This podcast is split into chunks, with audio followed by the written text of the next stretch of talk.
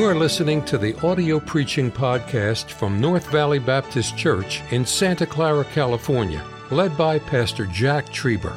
Though located in the heart of the Silicon Valley, you will hear fervent, old fashioned revival preaching from the pulpit of North Valley Baptist Church. It is our desire that you will be helped by this gospel message. Take your Bible, go to Revelation chapter number one with me, please. God's been good to us, hadn't He? Would you vote for that? I think He's been better than good to all of us. And it's been good up on the platform tonight. And uh, sometimes it'd be good if, I don't know if it'd be good or not, but I wish we could mic up everybody on the platform and you could just hear the conversations going back and forth. Tonight, though, especially, it was actually, it was good tonight and uh, the things we were saying back and forth to each other. Brother Everton just said something to me. I wouldn't repeat it, but just a, a, a very nice thing, encouraging thing. Brother Flood leaned over and said something to me very encouraging.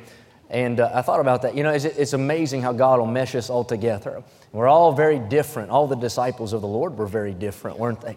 But they all fit together and made the thing go. And I thought about that. We all have our different quirks, we have our different personalities, but I'm glad we can pull for one another. And what a blessing that was to me tonight. God's been good. I'm glad we can serve together. Revelation chapter number one, I want to share with you a thought that I've been studying throughout this week. I've been living on the island of Patmos with John, I think, this week, in my mind at least. And I've come to the church a few times uh, in, in the night and a couple times in the morning and walked. And this is sort of like an island, but not like Patmos. This is sort of like an island in a good way. This is sort of like a place where we're separated apart, we're kind of surrounded, we're kind of uh, stuck in a place in a good way. Patmos is not a good place to be. That's where John finds himself. I want you to look with me in verse number nine. If you're able to stand, stand with me as we read one verse of Scripture. I have enjoyed, and I've not spent much time at all with Brother Smith, but I've enjoyed having Brother, Mr., uh, Brother and Mrs. Smith with us this semester as well. And I mean that. And I told Pastor that the other day. I've just enjoyed hearing him talk and just being around him. That trip on Tuesday, a couple weeks ago, that we took, and just to talk and hear you talk, I appreciate it. I like being around seasoned men and uh, seasoned men that aren't sour but have a good spirit too. And I like that, and that's what he is. And I'm praying for you all as you go back to the um, why? Florida. I guess that's a good place, isn't it? Everybody's been so mean to you trying to get you to stay. You said Mrs. Trieber Rose relentless, and I leaned over to Luke and said, I remember those days. yeah, she's got the testimony. But anyway, it works, I guess. Revelation chapter number one, verse number nine. The problem is she was relentless, and then my wife found out and joined in and got relentless. But anyway, it just works. It works. Verse number nine. Yeah, now we're neighbors. Pray for us. I'm surprised. He said he's going to say something about my. I don't have my. I don't. Our house does not look like the North Pole yet, and that's because it's not December. Um,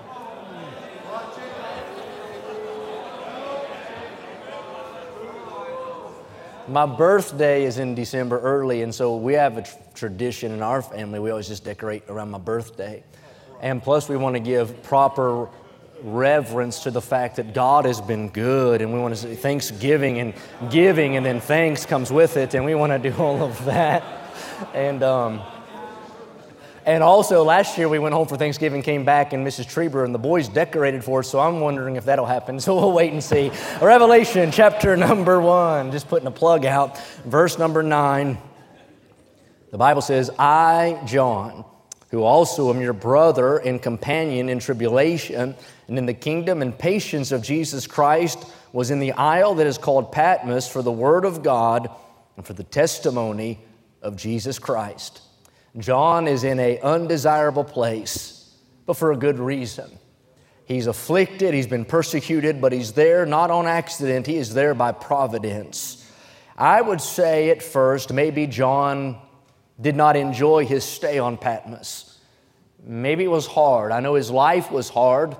I know what he was doing there wasn't pleasant. He'd been boiled before he'd been exiled. But I think as you read the book of Revelation, there's a whole lot of words like amen and hallelujah, and there's a lot of good things that John gets to see. I think that John, before long, if he had been complaining about Patmos, would not. He would probably praise God for it think it'd be on the top, maybe just after salvation on his Thanksgiving list. He'd say, I want to thank God for Patmos. For a little while tonight, I want to preach on that thought thank God for Patmos. I want to give you five things I believe John got on this island that he wouldn't have gotten had he not been there. All of us will have a place like that, or a season like that, or a situation like that. Maybe you wouldn't have chosen it, it might not be pleasant.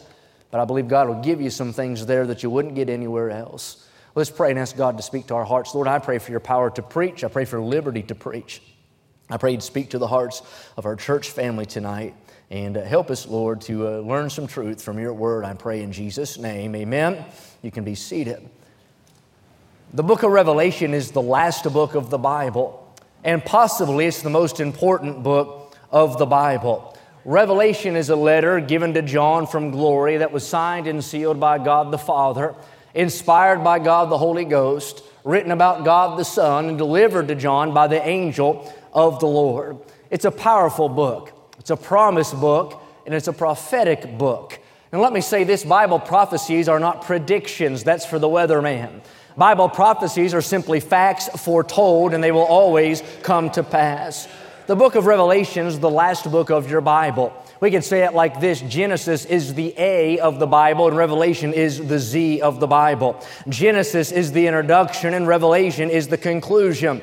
Genesis is the in the beginning, and Revelation is that final amen. Genesis tells us where we came from. Revelation shows us where we're going. And can I say there's no book like it if you'll study it? People say, well, that's a hard book to understand. No, the problem is for some, it's a hard book to, uh, to believe. It's not a hard book to understand, it's a very plain book. And let me just put in a plug. You don't need to go listen to somebody who sits on Oprah Winfrey's couch, who had too much cabbage and cottage cheese before they went to bed at night, had some vision of a 300 foot Jesus, got taken up to heaven, and then comes back and writes a book and makes millions of dollars. God has given us a commentary on what eternity's like right here in the book of Revelation.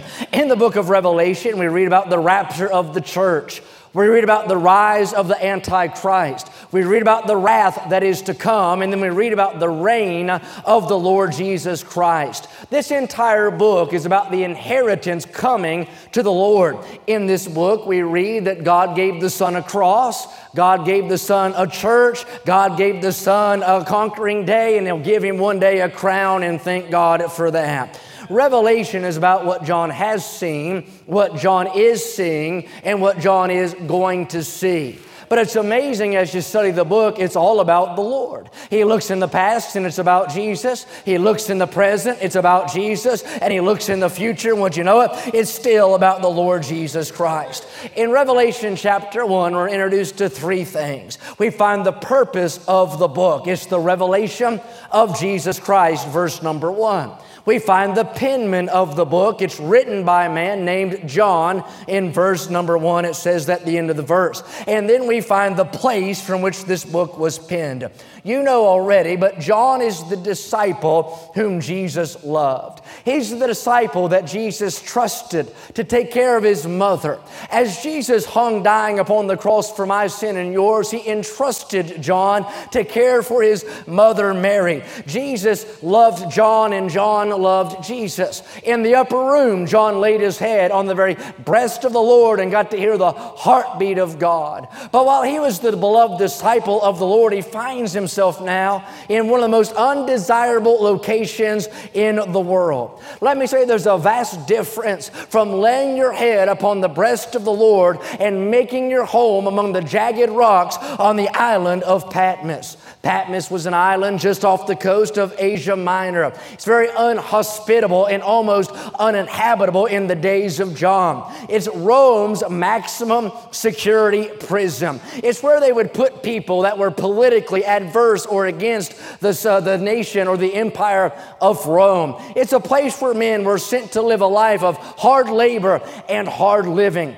more than a prison camp, we could say Patmos, in a sense, was a death camp. It's a place of punishment, a place of banishment, and a place of exile. There are not many amenities there. The ambience would not be much uh, to be desired. John is surrounded by buzzards and black boulders and bad men, and every single day he is tormented, he's in sorrow, he is isolated, he's stuck, and he's surrounded. As he looks, he would watch as that jagged coastline of Patmos would have the white waves uh, crashing across, across, upon the black rocks of the island, and he's there stuck for the Word of God and the testimony of the Lord Jesus Christ. Now, there's a natural reason why John is on the island. John is on that island because he'd had enough faith to live a public life for God. And can I say, if I'm going to be persecuted for anything, I think that'd be the right thing to be persecuted for. Living a life of audacious,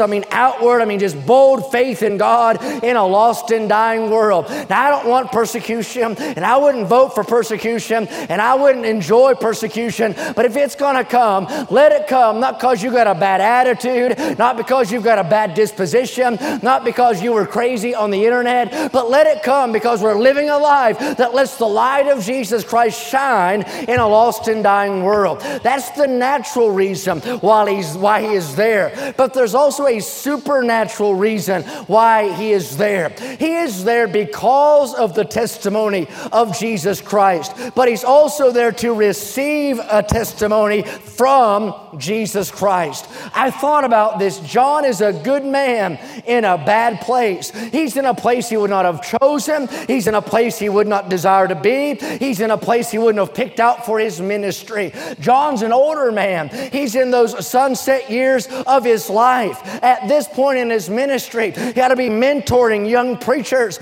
maybe preaching in Bible conferences, maybe penning other books and encouraging the churches. He got to be kind of sitting back and enjoying those final years of his life, but that was not God's will, and that wasn't the case for John. He finds himself on the island of Patmos, but I like what John discovers. He's not there because of Rome, he's not there because of the emperor. He is there because the divine providence of God had planted John on the Isle of Patmos. He couldn't change it, but I think he wouldn't want to change it if he could. It's the I think it's the pinnacle, it's the height, it's the maximum of John's personal relationship with the Lord, what happens in his life on the Isle of Patmos.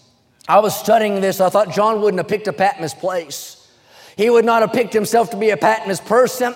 He wouldn't have picked to live through a Patmos period. It was painful, it was hard, it was di- uh, discomforting, it was difficult. But I think he would say by the end of the book, praise God for Patmos.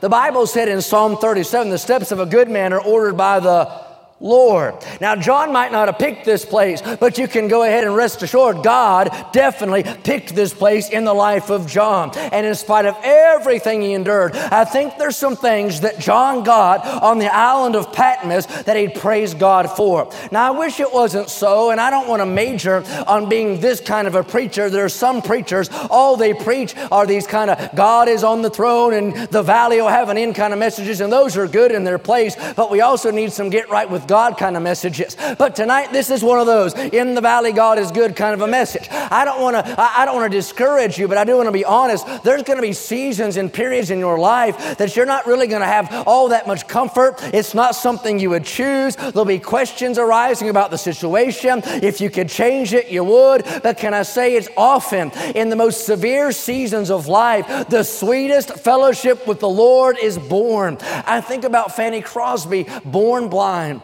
And a man came and said, If there's one thing that I could pray for you or wish for you, it was that you had sight.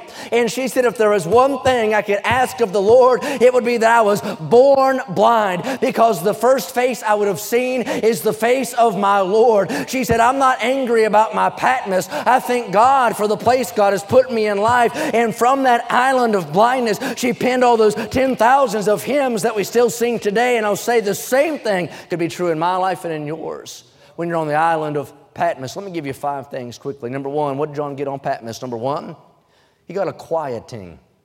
Look at verse number nine, a quieting. Look what the Bible says. I, John. That's kind of a lonely thing to say, isn't it? That's a little bit isolating, maybe a little bit depressing. John isn't saying we. Now, he does mention he's a companion, but he's talking about Christians who aren't there on the island of Patmos.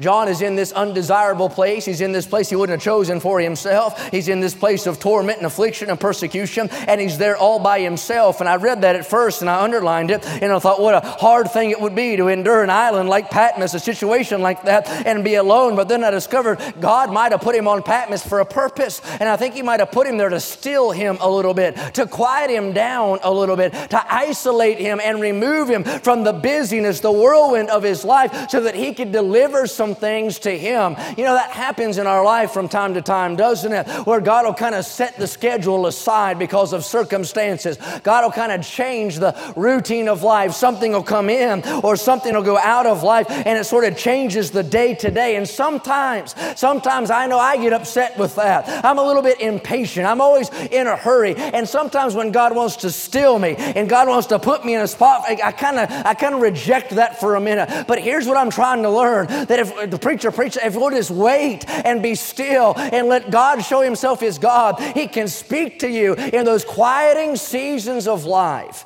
Maybe you're now and it's not as busy as you'd like it to be, or at least not going the right kind of direction like you wish it would. And you've been quieted. Let me say, don't curse the quieting. And don't be upset with God because He's kind of stilled your schedule. John couldn't go soul winning, he couldn't preach. He could just pen a few letters here with the writing uh, instruments that he had. He's been removed from his routine, but when he was quieted, God shows up in his life. Number two, not only is there a quieting, but I like this, there's a change in his life. Look with me down further in verse number 10. I like this verse. I was, and that's what it says, in the Spirit on the Lord's day. Adversity is all around John, but there's no adversity within John. Now, I don't know what John was like before the Lord's day, but I know what he was like on the Lord's day. The Bible doesn't tell us about John's spiritual disposition uh, during the days prior to the Lord's day, but we know his physical condition is this he is on the island of Patmos. His life is there, he's surrounded there on the island. But I like this, and I've preached this before, and you've probably heard it preached before. His outward circumstance did not determine his inward spirit. His heart was experiencing revival revival while everything on the outside seemed to be falling. We have the Holy Spirit of God, and that Holy Spirit on the inside produces that spiritual fruit. And I'm glad spiritual fruit can grow in the soil of an island like Patmos if you'll just choose to clear off a spot and worship God anyhow. The problem is a lot of Christians get on Patmos and pout. They get on Patmos and complain. They get on Patmos and get bitter at God for putting them there. John said, Not me, I'm going to be in the Spirit. I don't care what the perception is or the circumstances are. On the outside, there's heartache and, and there's hardship, and hell is fighting by the acre, but on the inside, there's a foretaste of heaven divine. Suffering couldn't touch him on the inside. That torment couldn't torment him on the inside. Jesus said it like this Let not, let not, let not your heart be troubled. Number one, there was a quieting. Number two, there was a change. I like this. Number three, there was a communication on Patmos. Look at verse number 10 again. I was in the Spirit on the Lord's day, and I like this word, heard behind me a great voice as of a trumpet. John hears a voice that he had not heard since the day of the ascension. John is on an island called Patmos, and I'm sure there was not a familiar voice on the island.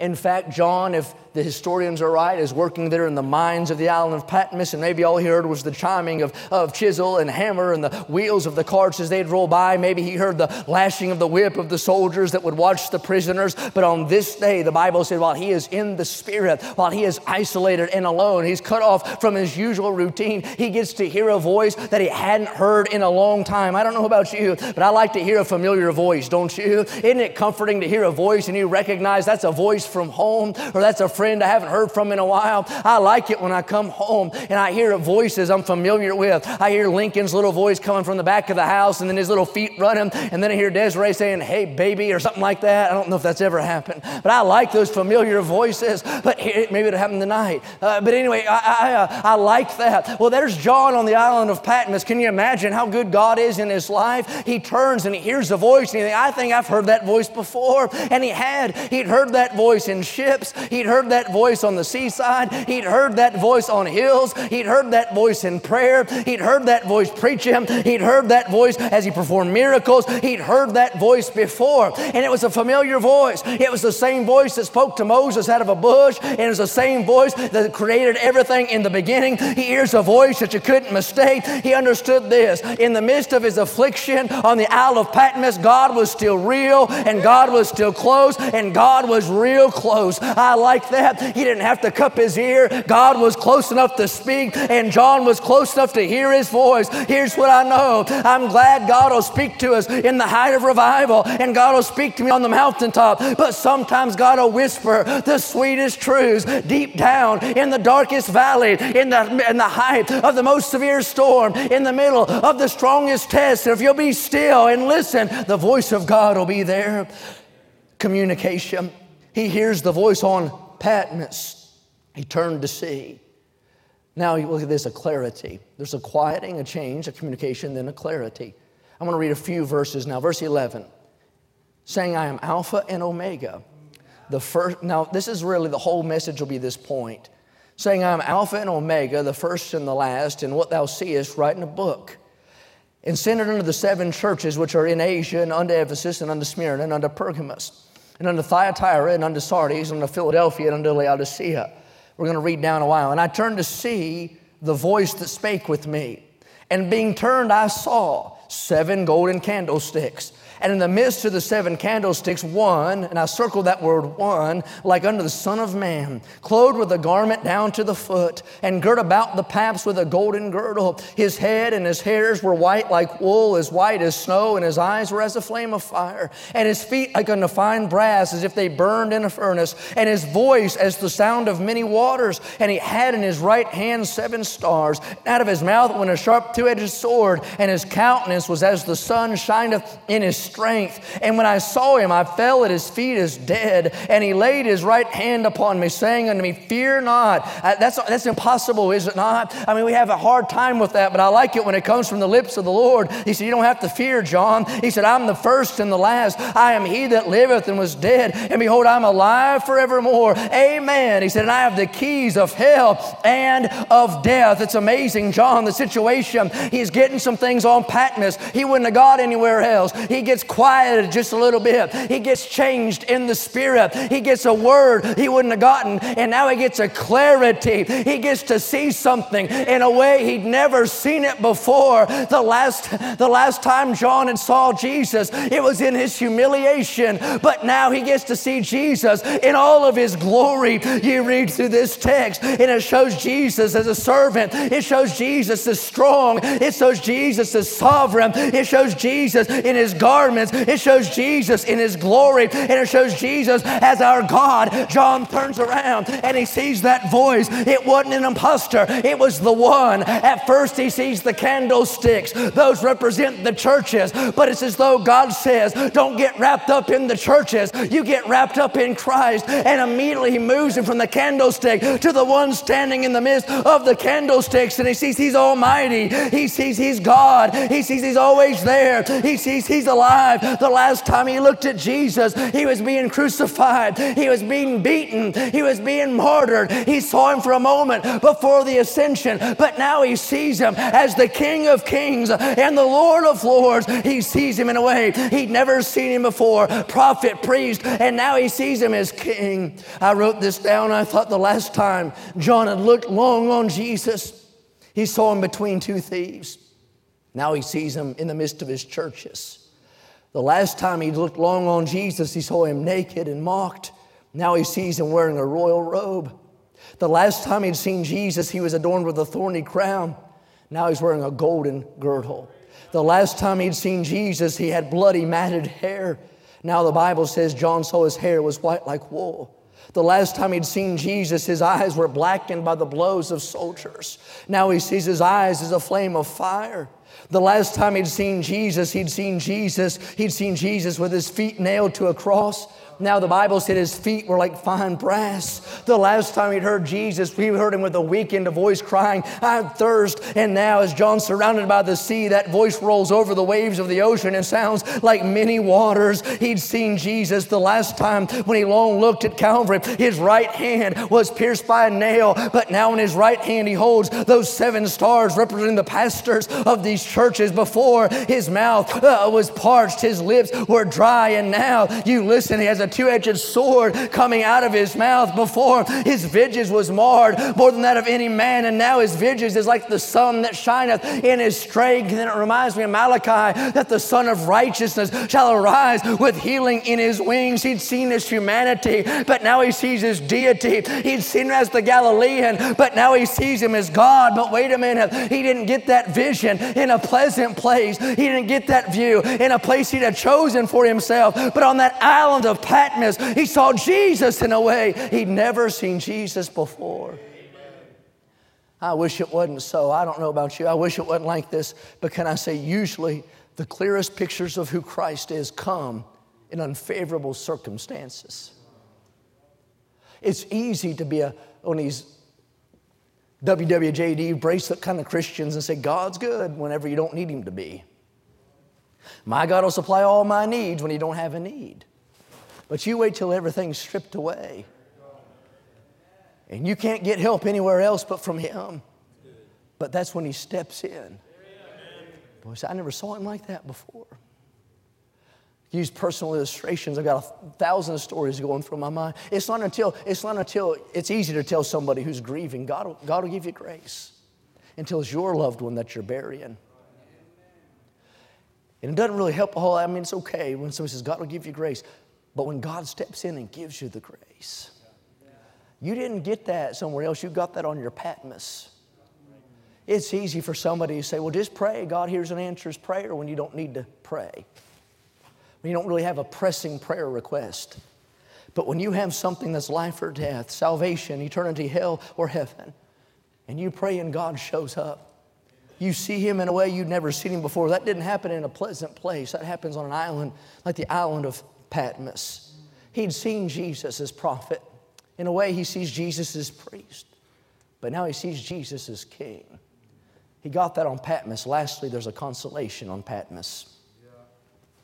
It's two parts to it verse 17 and verse number 18. In verse number 17, he promises John or gives John his presence. And in verse 18, he makes John a promise. In verse number 17, he says, When I saw him, I fell at his feet as dead, and he laid his right hand on me. Isn't that a blessing that he reached down and touched him? I mean, he hadn't probably felt human contact in who knows how long, especially not the tender touch like this. He laid his right hand upon me, saying unto me, Fear not. And I like what he says, I'm the first and the last. You know, you don't have communication without having company. He's having a conversation, but he's not crazy. He's not just on that island talking to himself, he's talking to somebody. The Lord is there. If Jesus goes with me, I'll go. So the psalm says, anywhere. Patmos would be pretty lonely, except for the fact the Lord is there. I remember, and I've not tell, I won't tell the story because I've told it before. I remember when my grandmother passed away and we were in that room. But I also remember the undeniable fact that the presence of God moved in that place. And that balm of Gilead, that that peace that passes all understanding was so evident, so prevalent in that room as she passed away. It didn't take a lot of the pain away, but it made it bearable. His presence is there. But then I like this, his promise. Look what he says. He said in the end of 17, I am the first and the last. But watch what he says I am he that liveth and was dead. Behold, I am alive forevermore. Amen. And have the keys of hell and of death. You understand all the judgment, all the death, all the mess John's going to have to see as he records the book of Revelation? But I think the way he got through it is Jesus gave him this promise here in the very first chapter. Don't worry, John. I'm already on the winning side. I've already conquered it all. I've got the keys of hell and of death. I thought about that. Hell, that concerns the spirit. Death, that concerns the body. He's just saying this I'm in control of everything. And he said, I was in control. I am in control. And I will be in control. And I like it. It's almost like you say in John, there's still more story to write. In essence, he's saying the story doesn't end on Patmos. The story doesn't end in this circumstance. There is still more story to be written, John, it won't always be like it is. I was there before the pain, I'm there in the pain, I'll be there after the pain. I was there before the tragedy, I'm there in the tra- tragedy, I'll be there after the tragedy. And you can depend upon this that the Lord, the shepherd that leads you to it, will lead you through it and get you to the other side. I've been living in the, on the island of Patmos with John this whole week. I told the preacher, I said, I think I've been, I think I've had too long to think about this. I've just been dwelling on it. But I do know this in life that we get put in those places. And sometimes we get upset about it. But can I say, John, it wasn't, it wasn't the Roman emperor that put you there. That was God that put you there. And sometimes providence will place you in a place like Patmos on purpose for a purpose. Because there are some things you can get there that you wouldn't get anywhere else. You ever been someplace you don't want to be? You ever been like that? I remember my second year traveling preaching. I was in Detroit, Michigan. And I'm not saying I didn't want to be in Detroit, though there's no good reason to be there, unless you want to buy a house for $1. I remember preaching in a tent meeting and riding down the road, and a house was burning down. The preacher said, That's just a Detroit nightlight. Don't worry about it. I was preaching at Midwestern Baptist College. It was one year after Dr. Malone had passed away. And I was staying in that dormitory, and there weren't very many students there. And it was like, you know, every, it's just like every church at night is haunted, so is every Bible college. I don't care what you say. I'm against prophets' chambers, mission, mission houses inside of a church. You tell every ghost in the world, and I don't believe. They live in the church at night. It's the scariest thing in the world. I've seen cockroaches bigger than chihuahuas in churches at night. I want to write a book on that sometime, now that I don't depend on other people's love offer, I want to write a book on how bad it is. But they put me in the B.R. Lakin room. That sounded pretty good, it just wasn't.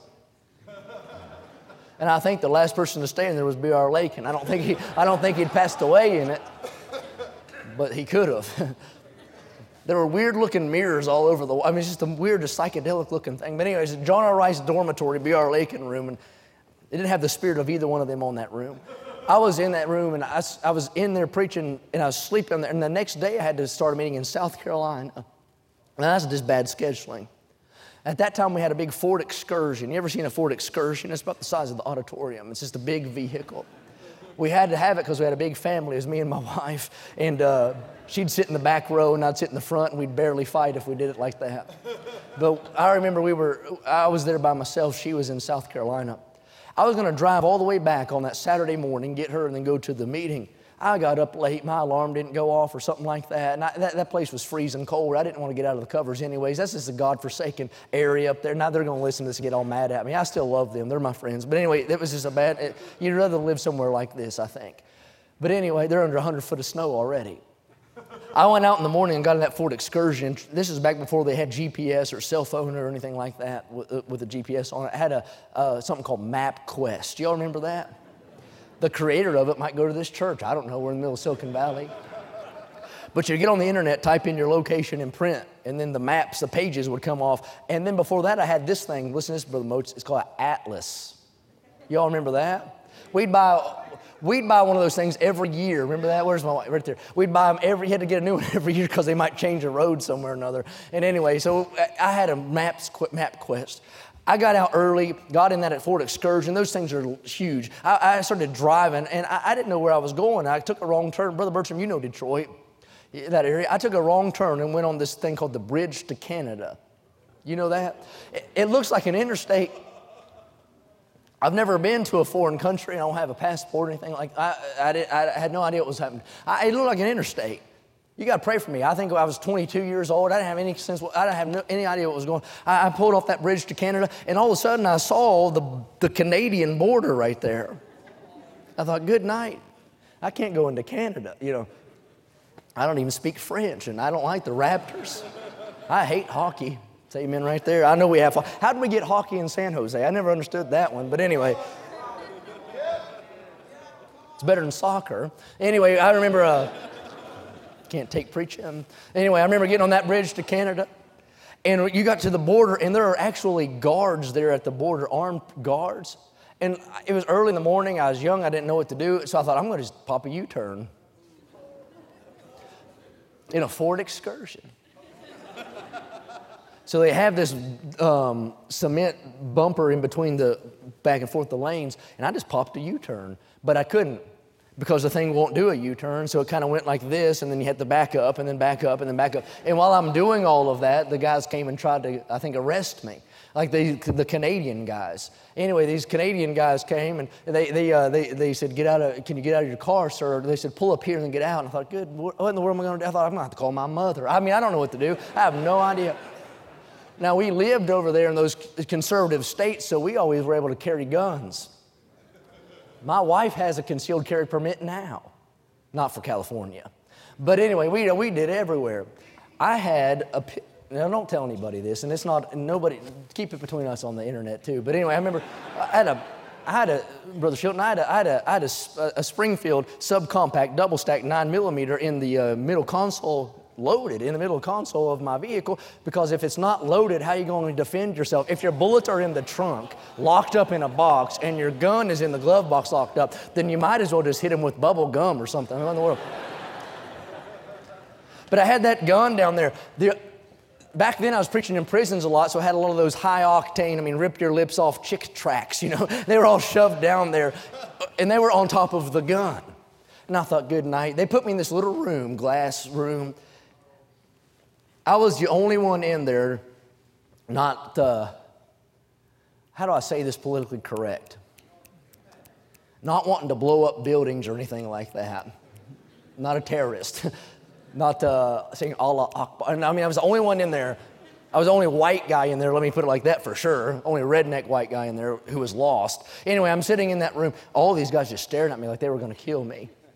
It's the longest, I don't know how, I think it was like an hour they kept me in there. And the whole time they're searching that uh, excursion, I thought, man, they're going to find that pistol. The guy came back and said, Sir, I'll let you go. He said, You're a preacher, aren't you? And I said, Yeah. You know, yes, sir. He said, Yeah, we looked in your middle console and you got all kinds of pamphlets in there and said, That stuff looks crazy. He said, Just get I thought, man, if he'd have gone one more pamphlet down, he'd have seen that gun and I'd be in prison. I'd be in prison tonight. I'll never forget that, man. I did not want to be there. I haven't gone back to Detroit since for many reasons, but that's the main one. I, there's still warrant out and things. I Haven't been back to Canada since. Don't even eat Canadian bacon. I don't even like that Trudeau guy very much, you know, any of that. But anyway, I don't want to be there. Sometimes in life, that's just a silly story with no purpose. Sometimes in life, you get put places, man, you just don't want to be. It's just uncomfortable. But here's what I know we have an omnipresent God who is just as much in the unpleasant places as he is in the pleasant places. And even an unpleasant place can become a place where you can praise him because there's something he'll give you there that you wouldn't have gotten anywhere else. Now, you're here tonight and you'll take that feeble thought. Maybe that's where you're at. Could you just come to an altar and trust that God knows what He's doing? And instead of fighting against it, just sit there in the school desk and let the teacher teach you what it is that He has for your life. Praise God for Patmos. Thank you for listening to the audio preaching podcast from North Valley Baptist Church in Santa Clara, California, led by Pastor Jack Trieber. For more information about our ministry or to find out how to get in contact with us, visit our website at nvbc.org. May God bless you as you serve Him this week.